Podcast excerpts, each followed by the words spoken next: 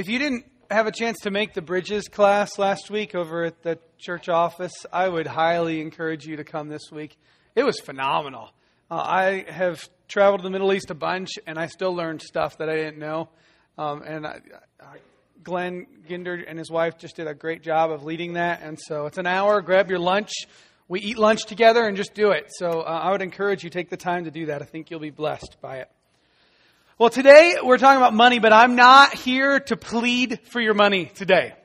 All right? I, we're not going to, after the service, pass an extra offering. The baskets won't come around till we have enough money. Uh, I'm not going to pass out pledge cards today that will pledge every last penny that you have to the cause of Waukee Community Church. I'm not going to lay on the guilt by showing sad pictures. Although, as Richard's about to show you, I would show you a picture of a sad puppy. Uh, Some of you, you know, for $399, you could make this puppy happy. Some of you are right now, you're like, oh, where's my checkbook? I want to give some money. So we're, we're, we're going to leave the sad puppies off for the rest of this time. Um, so the offering has already passed. And today I want to, you to understand, uh, okay, that the reason we're talking about money is not for the financial well-being of Waukee Community Church. Where the reason we're talking about money today is for your good. It's true that if you've been following, if you follow the stats, if you remember, you get the quarterly uh, financials, and every week in the weekly update you see. And it's true that for the last three or four months, our giving has not been the greatest.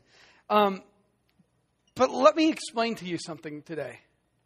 I care more about you and your heart than I do than I do about meeting the budget of Waukee Community Church.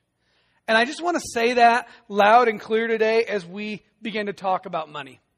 Because the truth of the matter is God, and, and don't miss me here, okay?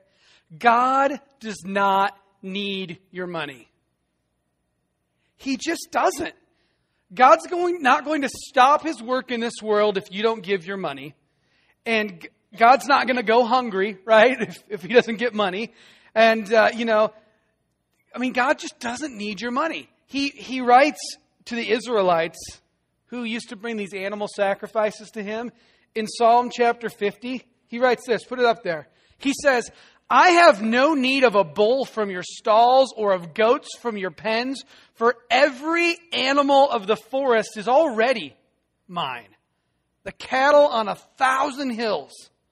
If I were hungry, not that that's possible, but he's saying, if I were, I wouldn't tell you, for the world is mine and all that is in it. Mean, see, God doesn't need your money because he already owns everything. It's already his. And Jesus doesn't need your money either. I mean, he is God, but he doesn't need your money either, just to clarify. To quote Andy Stanley, who he said, Jesus doesn't need your money. He doesn't even live here anymore, right? so he doesn't need your money. And if you give to God because you feel like God needs your money and can't survive without you, then please put your checkbook away and stop because He's got some serious work to do on your heart. This church will ultimately stand or fall because of what God wants. It will be God's doing. In the churches in the letters to the churches of Revelation, he's the one that says he will snuff out their lampstand, right? I mean, ultimately, this church will stand and fall not because you give or don't give, but because of God. Now, we're in a series called Commuter Church, and this is our third week in. We're going to do one more week next week, and then um, we're going to get back to the second half of the Gospel of John as we go into book two. And, uh, and so remember that this series has been about what we want to be, what we don't want to be as a church. We don't really want to be a commuter church where we just show up on Sunday and then go. But we want to be the kind of church that lives out its mission of discipleship. And so the first week in our series was a State of the Church address in which we sort of raised a warning flag. What if we're becoming a commuter church? And then last week was, okay, what does a disciple look like? If we're not going to just be a commuter church and we're going to be disciples and disciple makers, what does that look like? And last week we showed that part of this discipleship piece is allowing every moment of our lives to be belong to God.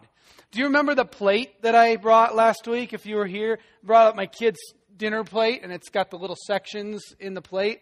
And we have some pink ones and orange ones, and it's so the kids' food doesn't touch. And we talked about how so many of us live our lives this way. We compartmentalize our lives. I got my work life, and I've got my home life, and I've got my church and religious life here, and, and I've got my, you know, sports life, and we got all these different parts of our lives, and we try not to let them intersect. And we said God wants the plate without the barriers. God wants every part of our lives. And so that was kind of last week as we talked about how a disciple spends his time. This week, another part of this picture is making sure that our hearts are fully aligned with his heart. That's what we're going to talk about today. You see, today, you need to be made aware of something. You need to be made aware of the fact that there is a war going on, and it's an all out war. And it's a war that you may not even be aware that's happening. And if you're not aware of it, chances are you're losing the war. The war is for your heart. And it's being waged by the Spirit of God on one hand and the world on the other. You see, the world wants your heart. That's the system that God tells us in place. The world wants your heart. It wants to steal your heart away from God. And the primary, or one of the primary weapons, the world has several weapons, but one of the primary weapons of the world is money. Money wants to turn your heart. Money wants to turn your heart into this. That's what it wants. It wants to take your heart and transform it so it's, so it's totally affixed on money. And the tactic that money uses to accomplish this, these tactics are subtle. I mean, these are not full out confrontational war tactics. It's guerrilla, it's behind the scenes, it's covert. But don't be deceived. Money is fighting for the affection of your heart, and it's working its tentacles throughout your heart. Its tentacles are fighting to surround your heart and take it over. Money's like two hands squeezing on your heart, trying to transform it. Money has these little tentacles that weep through your heart and will grab your heart. I found a picture on a, some vet's website of heartworms and a dog. And I mean, see, I have found some really gross ones. I try to pick the least gross picture for you here today. But I mean, this is what heartworm does to a dog's heart. It, it in the heart, and, it, and the worms live in there, and they kill the dog. And and that's what money is trying to do to you and me. It's trying to take its tentacles and squeeze our heart from the outside and from the inside, and transform it into a heart that beats only for the function of money. See, don't be misled. There is this war going on, and only one side can win.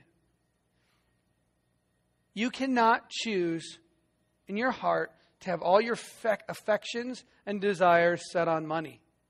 This is not, I'm sorry, you can't choose to have it set on money and God. I mean, so many of us want to play this game. We're like, well, I love money and I love God, and we're like both.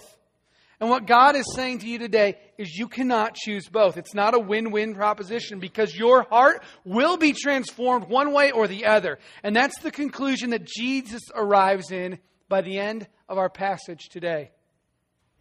In Matthew 6 24, look what Jesus says. He says, No one can serve two masters. You'll hate one and love the other, or devoted to one and despise the other. You cannot serve both God and money. So today, I want you, it's my goal by the end of today, that you would acknowledge that in your heart there's a war going on. Only one side can win. This is why Jesus said in, in 19, at the very start of the passage, this is why Jesus tells us. He says, Do not store up for yourselves treasures on earth where moth and rust destroy, right? I mean, Jesus is acknowledging that anything you buy on earth will eventually fade away to nothing, It will eventually be returned to dust. So don't store up treasures here where thieves break in and steal. Store up for yourselves treasure in heaven. Jesus is acknowledging a war today, and it's a war that's going on for your heart. And now look what Jesus teaches us in this passage. Look at verse 21. He's talking about money, and he says, verse 21. Where your treasure is, there your heart will be also. See, the first thing that Jesus is teaching us from this passage right out is that wherever, whatever you treasure, whatever's important to you, your heart will automatically go with that. In the Bible, the heart is the core of our being. There's two implications in this with money. First of all, my money will go with where my heart goes. I mean, sort of a gut check. Listen, if I love the Cubs, which I do love the Cubs most years, this year was painful, but you know, that's most years as a Cubs fan. But if I love the Cubs, I'm going to spend money on them, right? If I love my kids, which I do, I'm going to spend money on them. My money goes where my heart is. The other implication is my heart will be where my money is. I mean, both are true. My money will go where my heart is, my heart will go where my money is. If I invest in a particular mutual fund, let's say, and I, I like this, I'm going to follow and track, uh, track that mutual fund.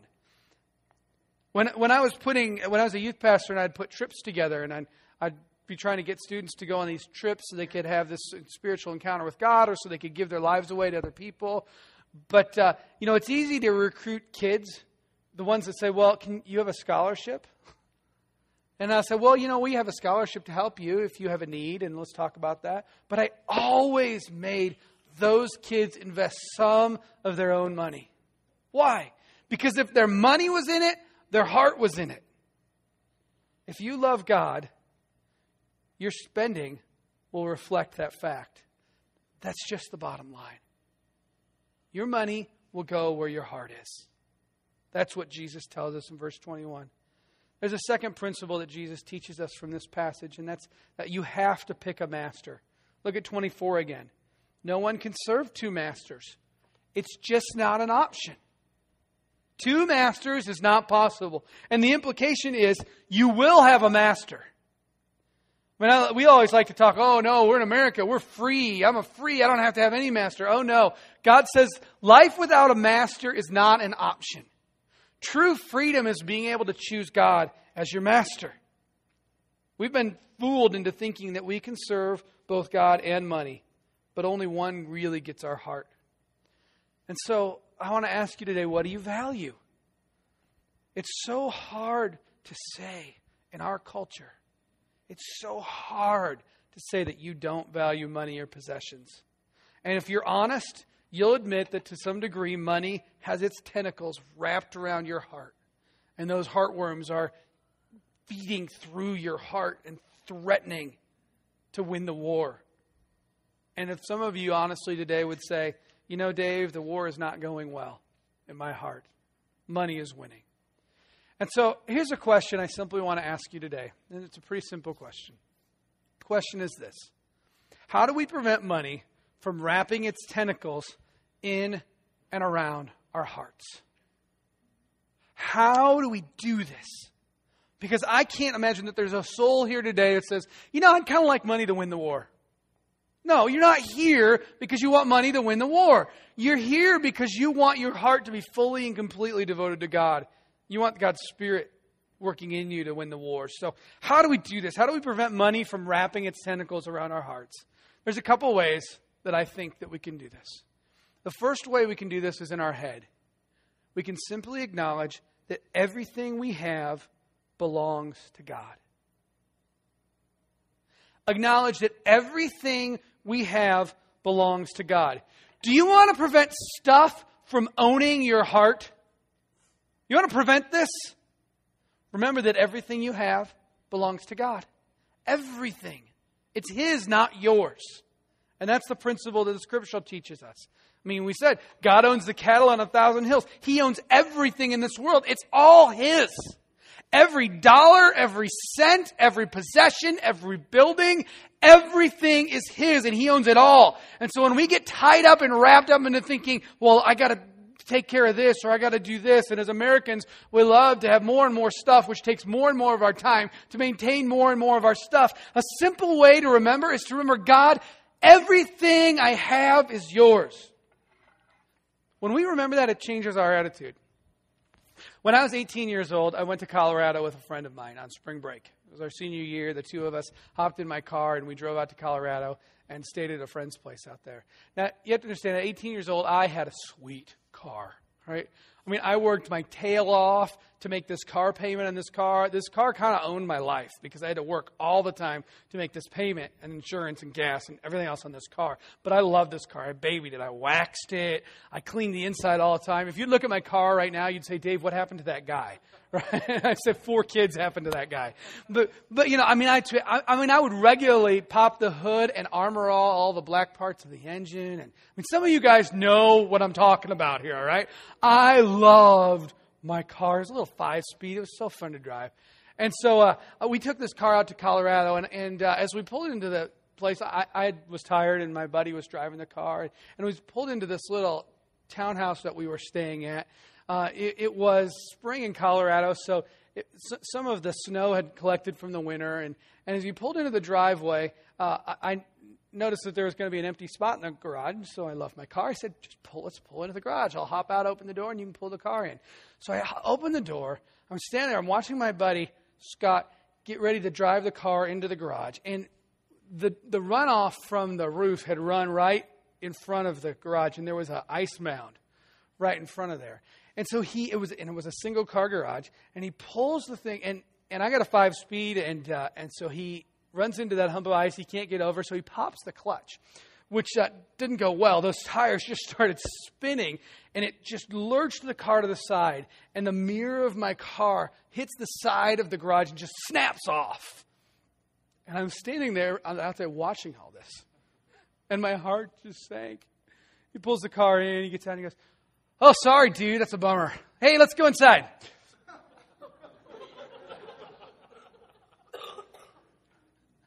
Listen, it's a lot easier to have an attitude of sorry, dude, oh well, when it's not your car, right?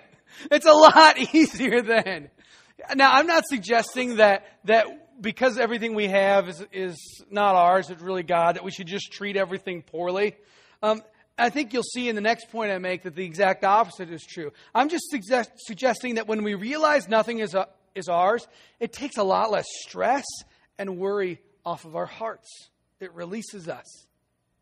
You see, the Bible teaches us that money itself isn't evil.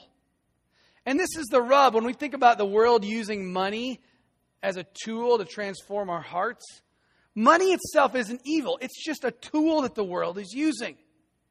Look at this scripture from 1 Timothy 6. The Apostle Paul reminds us For the love, it's not money, it's the love of money is a root, important words here, a root of all kinds of evil. Money is just a tool. Some people eager for money have wandered from the faith and have pierced themselves with many griefs. What happens is that when we start to own things, our hearts get attached to them and our hearts detach from God. We must remember that everything we own belongs to God. Don't miss that. That's the first principle that we have to, to prevent money from wrapping its tentacles around our heart. The second point I want to make here today is that we need to understand that we are merely managers. I don't really use the word merely. I really don't like that word, I guess, because merely implies it's not important. The job that God has given us as managers or stewards of money is important because we remember that it's His money. In Matthew chapter 25, Jesus tells us this parable, and you've probably heard this parable before. In Matthew chapter 25, he, te- he tells this point of, and he, he gets three guys. This guy who this, this owner, this property owner, and this guy, wealthy man. He takes three servants, and while he's gone, he gives the first one five talents, which is some sort of money, and five, and then three, and then one. And he gives them these talents, and he says, "This is yours. I'm putting you in charge of it. Manage it well." And of course, you know the the the story. The, the first one with five talents, he goes out and he invests it wisely, and he doubles the money. He comes back with 10 talents and he says, My master, here you go. I turned your five into 10. And then the one he gave two talents to, the second guy, the guy with two talents goes out and invests it wisely and turns it into four. But the guy he gave one talent to, he thought, you know, my master, he's a, he's kind of a cruel guy, and if I lose this money or do something poorly with it, or uh, he's going to be ticked at me. And so the guy went out and dug a hole in the ground and buried it and didn't do anything. Jesus takes that man's talent and he gives it to the one who had five in the beginning. And, and then Jesus says that the master was not happy with this person. And this last verse that Richard put up here already, I think especially for American Christians, is, should be haunting to us. For everyone who has will be given more, and he will have in, in abundance. Whoever does not have, even what he has will be taken from him. You see, as Americans, we are the wealthiest nation in the world, and we have, and, and you have to spend more than in, in, in one hour. Like if you were to have one hour to spend money, you would have more to spend in that one hour than most people in the world would have to spend in an entire year. And the question is if it's God's money, how are we spending it? Imagine it this way. Does anyone have a cup of coffee I can have? So, I mean, some of you are drinking coffee out here. Anyone have? Okay. You're not going to get it back. Is that okay? All right. Patty just gave me her coffee. That was really nice of you. Thanks. That's great. Um, I got to be honest, I don't really like coffee. But she gave it to me, and that's nice. But she gave it to me, and it is mine to do with. So I'm going to take Patty's coffee, and I'm going to pour it out. Thanks, Patty. That was great. Now, how do you feel about that, Patty? There wasn't very much left, so it'd be worse if it was a full cup, right? Truth be told. All right. My, you'd say, she probably says, yeah, I don't like what you did with my gift. it'd be worse. Okay, that ruins the illustration. Don't say that. She said if I paid for it, I'd feel worse, right? but she shouldn't like what I did with her gift. But I would argue, what? She gave it to me. It's mine. I can do what I want with it. The truth is, how I use my gift matters. Everything belongs to God. I am a manager. God cares what I do with the resources that He has given me because it's all His. You see, the truth is, managers don't spend money, they invest it. Think about the manager of your 401k fund or the IRA. Most people here probably have some sort of investment somewhere. Most, think about that sort of investment. What is your manager of your fund supposed to do with the money you give him or her? Right? He's supposed to invest it. If he spends it, usually he ends up in jail. Right? He's not supposed to go to the movies and buy a Maserati and do all this stuff. He's supposed to invest our money.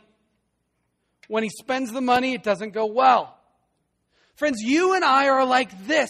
We are the managers of God's 401k fund. He puts his resources in our hands. The problem is, you we get on spending sprees. We start to think, well, this money that God has given me, this isn't his money, this is my money. You know, I mean, okay, so Dave, you can talk about maybe me giving away a small portion of it or whatever, but the rest of it, it's my money. And I'll do what I want with it. The problem with that is we usually don't stop with the resources God has given us, do we? We like spending this money. We get hooked on spending this money. And so we have these things called credit cards.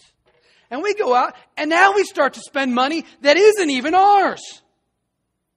And now we owe debt and interest then we spend God's money to fix the mistakes that we made with His money. I mean, do you see how, how easy it is for us uh, as, as Christians, as followers of Christ, to just get totally sidetracked and have our hearts wrapped in and around money?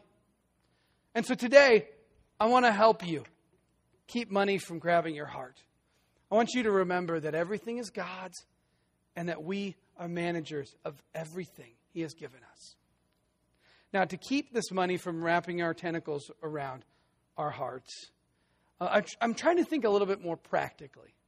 Because, uh, you know, I mean, we all deal with money, and some of us deal with a lot, and some of us deal with a little. It doesn't really matter how, how much you have. The, the point that I want to make with you today is that everything is God's. And, but money has some, some pretty serious pitfalls. And so, one of the things I wanted to do today is to, to bring a guy up here who is perhaps one of the, uh, the, the, smartest money guys I know. And uh, where is Jeff? Oh, there you are, Jeff. Jeff's going to come on up here. And, and I want to interview Jeff because here's the thing about Jeff. Jeff, uh, I told him the first question I was going to ask him is how much does he make, but uh, I'm just kidding. I'm not going to actually ask him that question.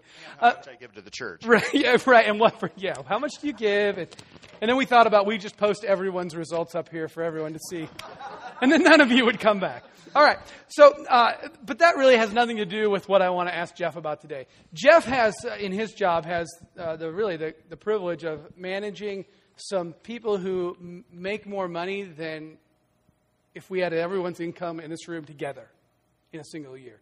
I mean, he sees guys and, and families that are making ridiculous amounts of money. And so, Jeff, I just wanted to interview a little bit today. And, and uh, plus, it's more exciting for them because they don't have to just listen to my voice ramble on forever right, and ever. Yeah. But I wanted to ask you a couple questions about that. And so, I mean, you are, as you think about working with money, I mean, you see money every day. It's part of your life every day. And, and I'm just curious, for, for you who works for you know, a pretty large accounting firm and, and accounting for people's money, what do you think are the pit, pitfalls for you in working with money?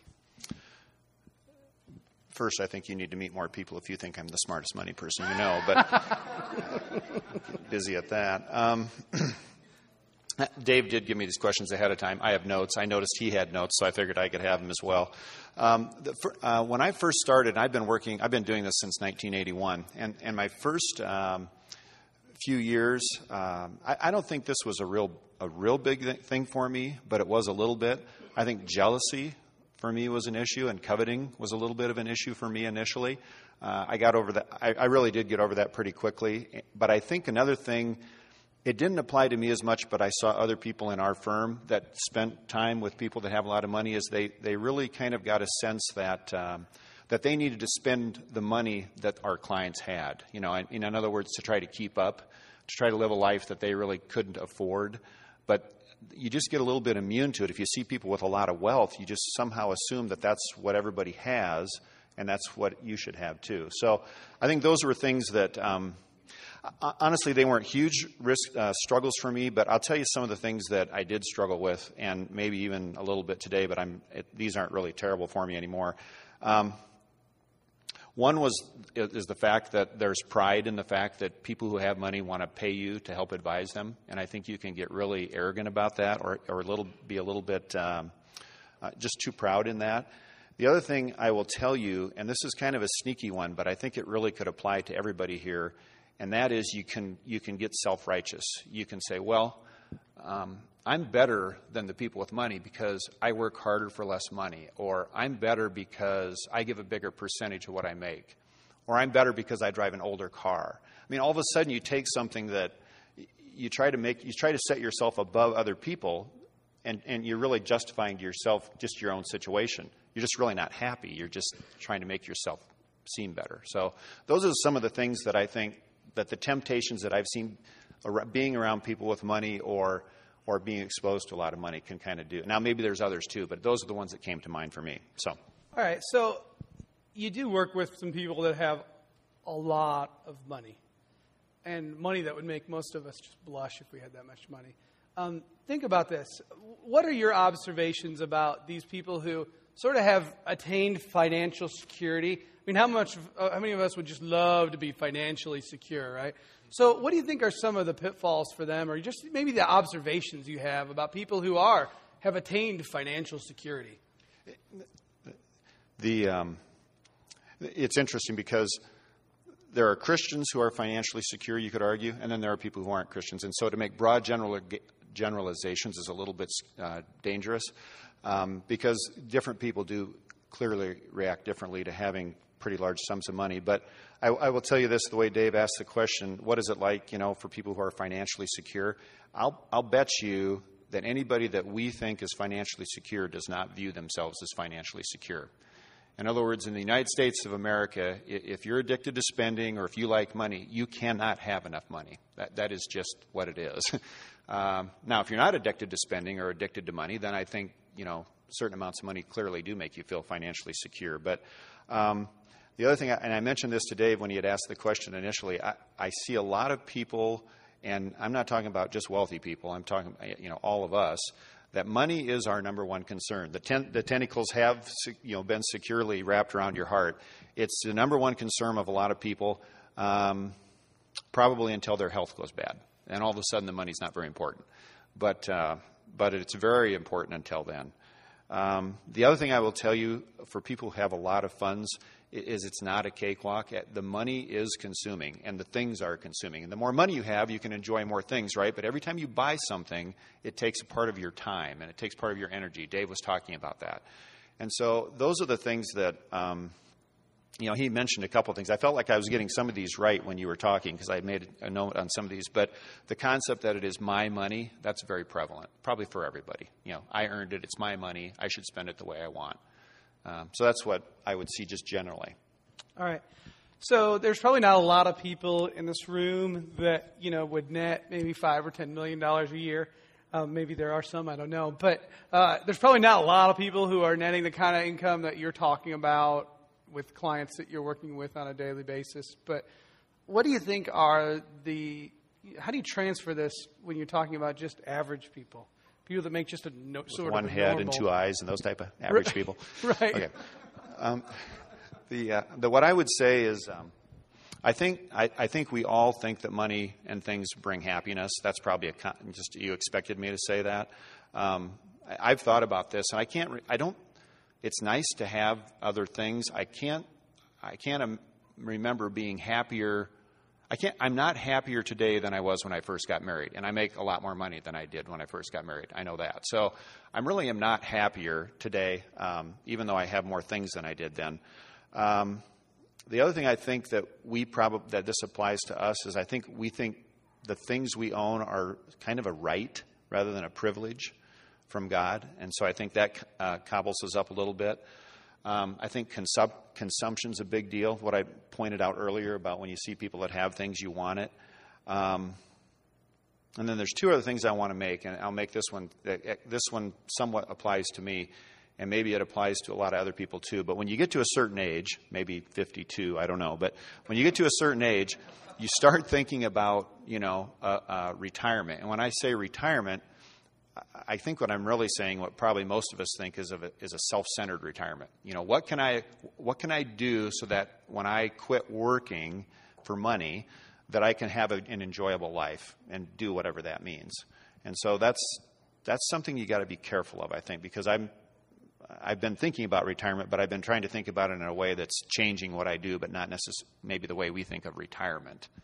Um, and then um, the other thing I think that happens to all of us is that whatever we do in terms of making decisions on money, I think we do it under a rationalization concept. You know, we we want to uh, we come up with kind of what we think is what good for us, so we try to justify it in our own minds. We might even find a scripture verse or two that, taken by itself, it, it kind of supports what we think. And so, I, I think that's some of the concerns I think average people with one head and two eyes have.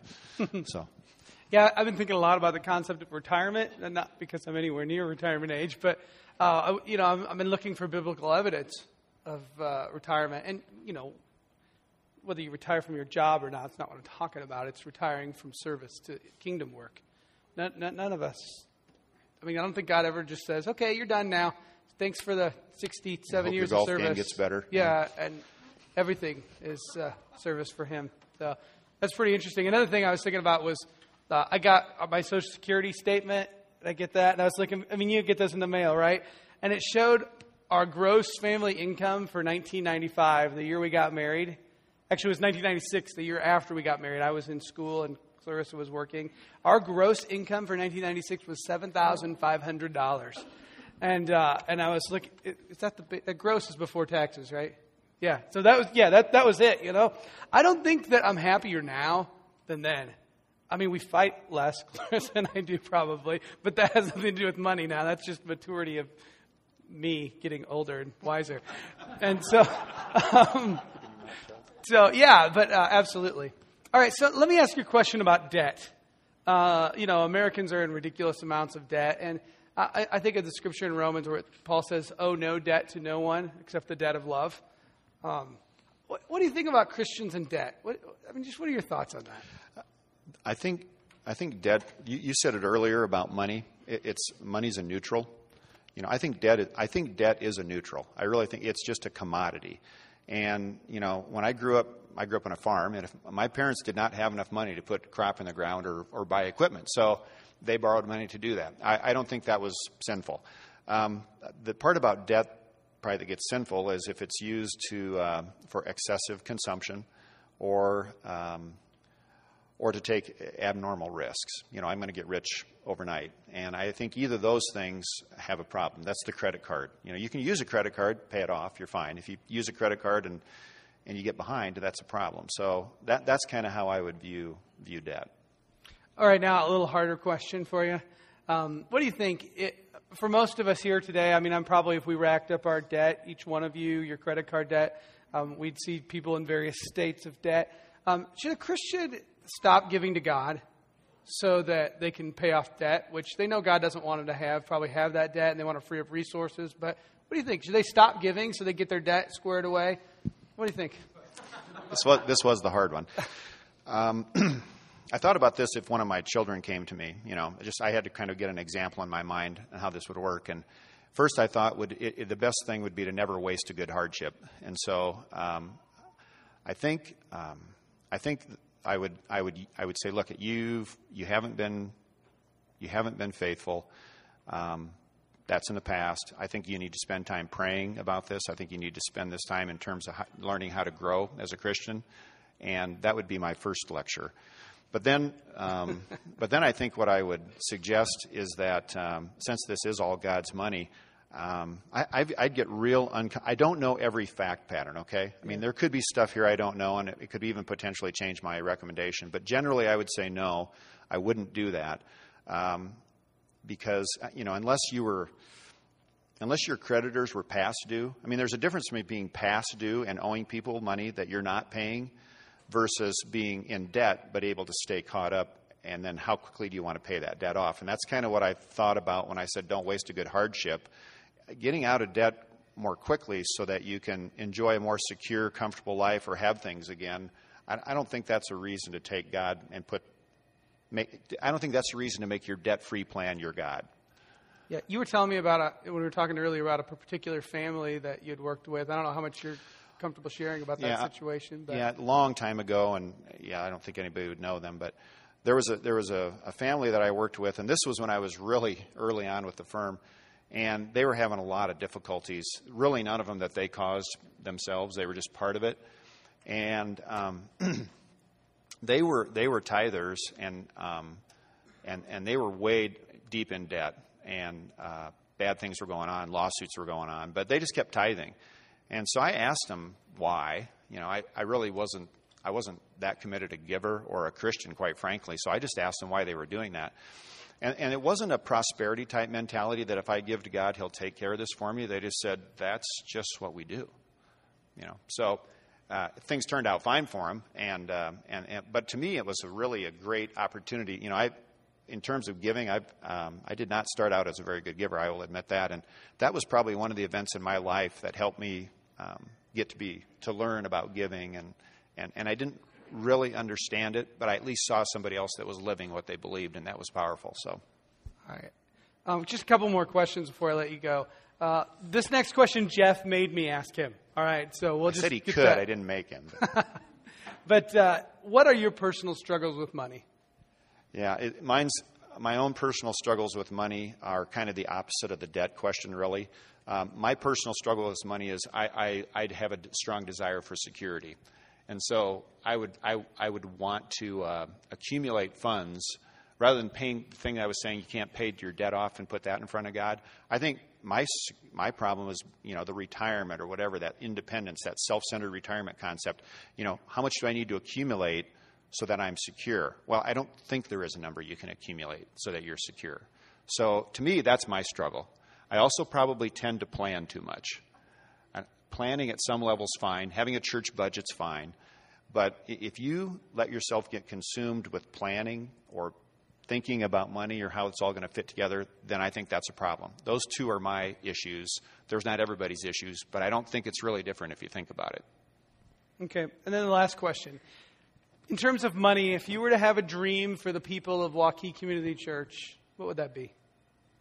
Yeah, Dave asked me that one, and I, I've never thought about that, so I don't know if that's a bad thing or not. But um, what I ended up thinking about was, well, really, if I had a dream for the church, it'd really be what my dream would be for me. If it wasn't a dream for me, then how could I expect other people to uh, to have that dream, same dream? But I think I got some of these right because you've already mentioned some of these. So hopefully, the first one that I wrote down is God owns everything, and that was the first one David put down up. And I think again, that's a dream for me, and I hope that's a dream for everybody here.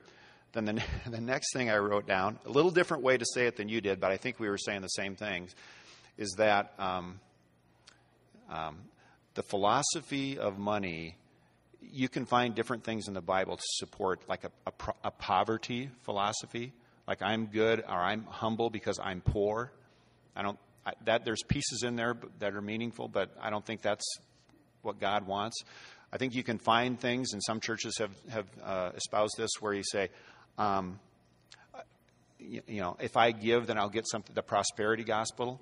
I don't think that's the right gospel. Um, I think uh, the uh, stewardship gospel to me is the meaningful one. And I and what Dave was talking about being care, caretakers of money. To me, that's what it is.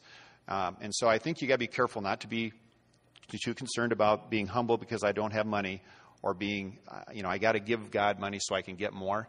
I don't think those are the predominant things we should be thinking about. I think we should be thinking about from a stewardship perspective and a caregiver. So I think I got we got those two. We must have been praying to the same God that day, but um, most days, most days we probably are. Um, then the last thing I wrote down is to enjoy God's gifts while serving others in love, and I think that's kind of consistent with a caretaker and stewardship philosophy. So that's what I wrote. Awesome. Thanks, Jeff. Hey, let's Thanks. give Jeff a hand and just thank him for his time. All right, I told the junction today that I would be done by 11:20. I've got two and a half pages of notes and nine minutes to get you out in time. So, but I'm going to do it. All right. So here, here's in the final nine minutes. Hang in here with me. All right. It is one of the most amazing things is that this thing called money is a temporal thing that can have an eternal impact. I mean, there's not a lot of things when you look at and think, oh, it's a temporal thing. You know, you know, this stool is a temporal thing. It probably won't have a lot of inter- eternal impact. But money is, an, a, is a temporal thing that have, can have an eternal impact. So when we talk about being managers of money, we're investing it. So here's the question How do we invest not just in temporal things, but in eternal, eternal things? That's the question I want to ask. How do you and I invest in eternity? How do we invest in eternity? Because we invest in things all the time. Why not invest it in eternity? So, how do we do this? Okay, first one I think is pretty obvious. Is the first thing is to give your money away. Give it away. It's not just about stopping the shopping spree, right? God isn't saying be miserable and then don't enjoy the money that I gave you to manage. That's not what God is saying. God is, is saying uh, it's mine. Use it well. So if you want to prevent tentacles from around your heart, if you want to invest this thing in eternity, give your money away. It's a way of making sure that our hearts are in the right place. It's God's money. So think of it as investing. Give your money away. Think of it as investing in eternity. Now, there's another question I want to ask you today is, is how much should I give? I know that you're all wondering that. Well, how much should I give? What's, what's right? Uh, all right, so I've got seven minutes. Um, in the Old Testament, uh, let me just give you a brief tour the most basic gift was called the tithe. It's ten, tithe means 10%. And it's 10% of crops and animals, is really what it was. But actually, if you look, it was a lot more than that. They had to give multiple tithes in multiple places. And some people said it was actually about 30%. But 10% is sort of this pattern that we see a tithe in, in the Old Testament. In the New Testament, we see that Christ came to fulfill the law. And so I think it's pretty difficult to say that 10% is the number that you have to reach today. Here's the problem I think God is asking you for more than 10%. Because, as we're going to look at in just a second, in Corinthians, God says, give according to what you make, your income. And the problem is, we live in the, probably the richest 10% of the world. So we're all rich. So God is asking for you to give generously. Regardless of what you decide, maybe you're just not in a place to give over that or whatever. Regardless of what you decide, what I want to say to you today is, is I really think a percentage is the way to go when you think about giving. When you think about how much you should give, I think a percentage is the way you should think about it. In Mark chapter 12, people were putting gifts in this public little box where they brought their offerings for the temple. And, and you know, everyone is watching this. And guys are whipping out, you know, a roll of $100 bills, right? And they're dropping them in there. Hey, oh, look at that. And everyone's getting really excited about how much. And this widow comes up and she gives two coins, which probably equal less than a penny in today's world. She has she was a widow, so in her culture she couldn't work, so she has no source of income. She put in two small coins. And Jesus says this woman gave more than them all. Why? Because she gave all she had. Jesus is talking about a percentage. She gave 100% of what she had. You see, her gift was worthy not because of the amount, but because of the percentage. So I think we ought to think of our giving in terms of percentage. Okay, Third question How should I give? If we talk about how much I should give and you're just thinking about whatever percentage God has laid on your heart, how should I give? Quickly. Sacrificially, first, cheerfully, and regularly. Let me talk about those. Just put them all up there, Richard. Let me just talk about them real quick. Sacrificially, the principle set forth by the widow is giving should, should cost you something. I mean, so many of us, when we, when we think about giving, you know, we give something that didn't require a, sacrifice at all. Most people don't give God anything that resembles a sacrifice. Now, think about first. In Leviticus 23, God sets forth this principle there of, of giving first. He says the first thing you do is, is set aside from your crop 10%. That's the first thing you do, he said. It's giving a, a percentage first. God didn't God asked for the very first, the best of their harvest. And what God is saying is there's give me the best. Give me to me first. You want to give your heart to God, give him first. Um, practically, I'm a big, huge proponent of the first check you get right after you get paid should be a check to give your money away. And that's the first thing you should do. Or maybe you don't get paid like that, it doesn't work like that for you. When you set your budget, which I hope everyone here has a family budget, if you don't, um, you need to fix that. And so uh, have a budget. The first thing you decide is how much am I going to give away? That's the first thing I decide. Then I figure out how to live on the rest. So, I mean, most of us are already stuck in a house and with car payments and credit card debt. But whatever, I, I just encourage you figure out what God gets first and then figure out how to live on the rest of it. That's a first fruits practice. Most people come in and, and before, you know, they come, let's say they're going to give to their church. So they come here on a Sunday morning and they go, What's in the checking account? What's left? How much can I afford to give? Or most people go, Well, you know, it was a pretty good service today. Pastor Dave went a little long, so we're going to knock a little bit off for that. And uh, we throw what's in our wallet. Basically, we're giving God a tip as if He's our waiter, He's our server. We give God a tip of what's left over, and then we go, Well, I got to have enough for lunch today, so uh, leave some for there. I mean, when you think about it, uh, I would encourage you don't tip God. Decide what you're going to give to Him first. Cheerfully. First, 2 Corinthians 9 7, you can put that up there. It says, Each man should give what he's decided in his heart to give, not reluctantly or under compulsion, for God loves a cheerful giver. Don't let me today twist your arm into you giving a bunch of money away. That's not the point. Let God do it and do it cheerfully. And then lastly is regularly. Uh, 1 Corinthians 16 says, uh, On the first day of the week, each one of you should set aside a sum of money in keeping with his income. I mean, that's the, the point there is just do it regularly. Get in the habit of giving. Okay, now, Three minutes. Here we go. Fourth question. Uh, next slide. One more. Keep going. We're going to get to four. And the last question is where should I give?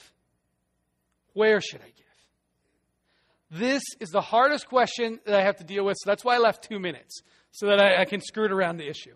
Do I figure out I, I mean, you have to figure out what you're going to give, and, and then you have to say, okay, do I, I mean, do I have to give this all to the church, or should I give this to compassion, or to, you know, to, uh, to Hope Ministries, or uh, to K-Love, or to my Uncle Mark, or to the homeless dude? I mean, how do I figure out where to give? What is considered giving? And I believe the answer is simply this yes. Yes. Give your money away. Now, next week, I am going to make an argument to you of why the local church is important. And I may not spend a whole lot of time talking about giving to the local church, but I am going to make an argument next week about why giving your life away through the local church is the most important thing you can do. So that's how I got around answering that question. Let me close with this. Investing in eternity is a cure for the tentacles of the love of money, and giving away your money is the key to living out this love of obedience. When I was 16 years old, I loved to eat lunch. That was back in the day. I went to Urbandale High School. Back in the day, when we, at 16 we could drive and leave for lunch, which I think Bob Stover put a stop to that, which was probably really smart of him. but we'd get in our car in this car. I mean, I'd pack my friends in my little car, and we would drive down to the Burger King that was at the corner of the interstate and Merle Hay Road. Uh, I don't even know if that's still there anymore. But uh, we'd fly down there. We'd run through the drive through, and it was two burgers and two fries for two bucks in 1991. Okay? And so, uh, you know, I remember going to that drive through and being hungry and scraping the ashtray and finding two bucks to get two burgers and two fries for two bucks.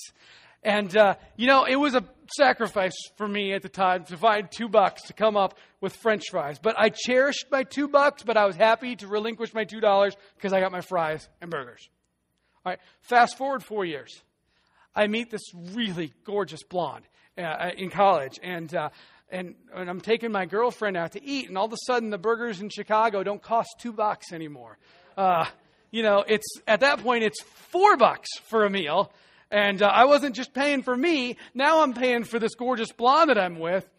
But I gladly parted with my $8 because I was in love with her. She had my heart. Fast forward 12 years. I'm back in Iowa, and I'm back at Burger King.